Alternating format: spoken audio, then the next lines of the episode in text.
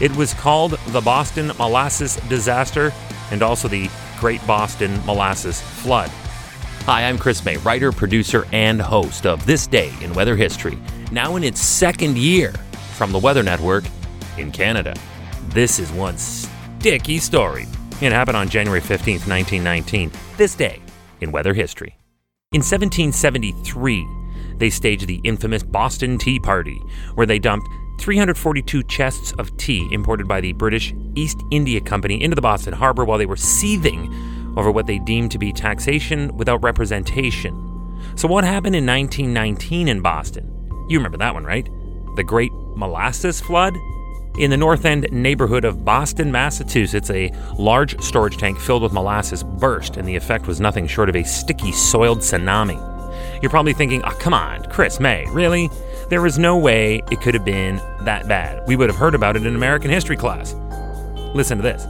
In that tank was 2.3 million US gallons, or 8,700 cubic meters of the substance normally reserved for use in many applications, but in this story, at this plant, it was fermented to produce ethanol, active in alcoholic beverages and live munitions. You see, kids, it's why we always tell you to lay off the sweet stuff. That amount of ooze weighed in at approximately 12,000 tons. We're not talking about a wee trickle of a spill here. I could thrill you with how many Olympic sized swimming pools that would fill, but why? Why would anyone fill a pool with molasses? The result of this discharge was a literal wave of molasses that blew through the streets at an estimated 35 miles per hour or 56 kilometers per hour. Sadly, it did kill 21 and injured 150. Molasses is known for its slow ooze from the container to the pot or the plate.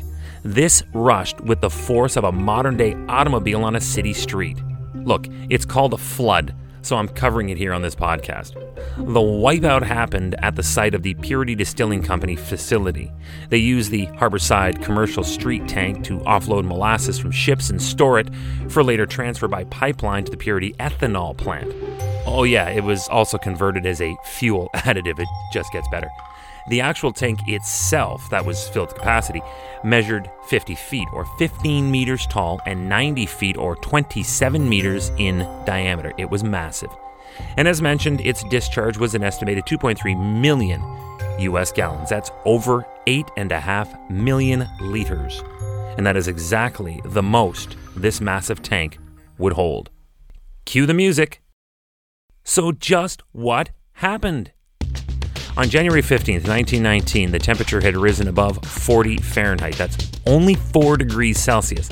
Prior to this, it had been below the freezing mark, so molasses was not flowing. To make these matters worse, the ship in question had delivered that massive fresh load of molasses the day before, and it had just been sitting there warming the whole time, therefore dramatically affecting its viscosity.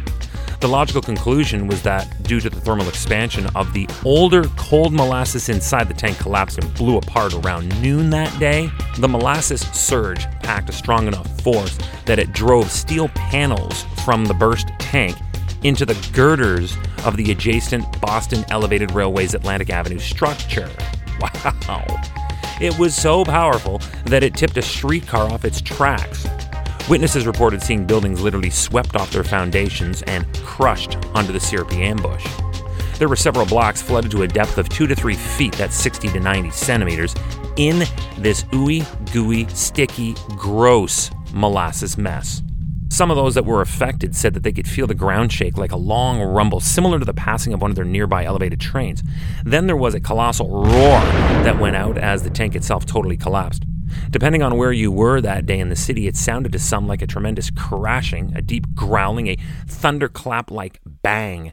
Some even compared it to the sound that a machine gun would make. This was as the rivets were being shot out of the tank.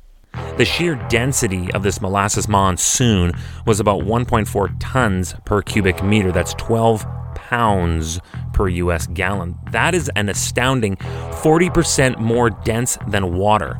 So, this was more of a freight train than a massive wave.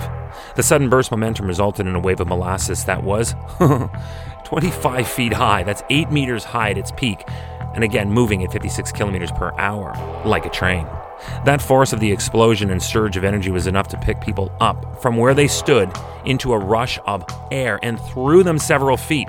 The Boston Globe reported that a truck was picked up and hurled into the Boston harbor. It was like a true ocean tsunami. Because of the casualties, some were crushed and drowned by the molasses, or they were killed by the rush of debris that was mixed up in the wave that carried everything away this day in weather history. Tomorrow is January the 16th, and we are going back to the beginning of the year that time gave up on. You remember 2020? On January 16th, British Columbia was in the midst of a potent winter storm. They had heavy snowfall and damaging winds across the south coast. Then came the power outages, school closures, transit delays. Ah, it was a whole thing. But tell you what, I will get right into it on this podcast tomorrow. This day in weather history with me, your host, Chris May.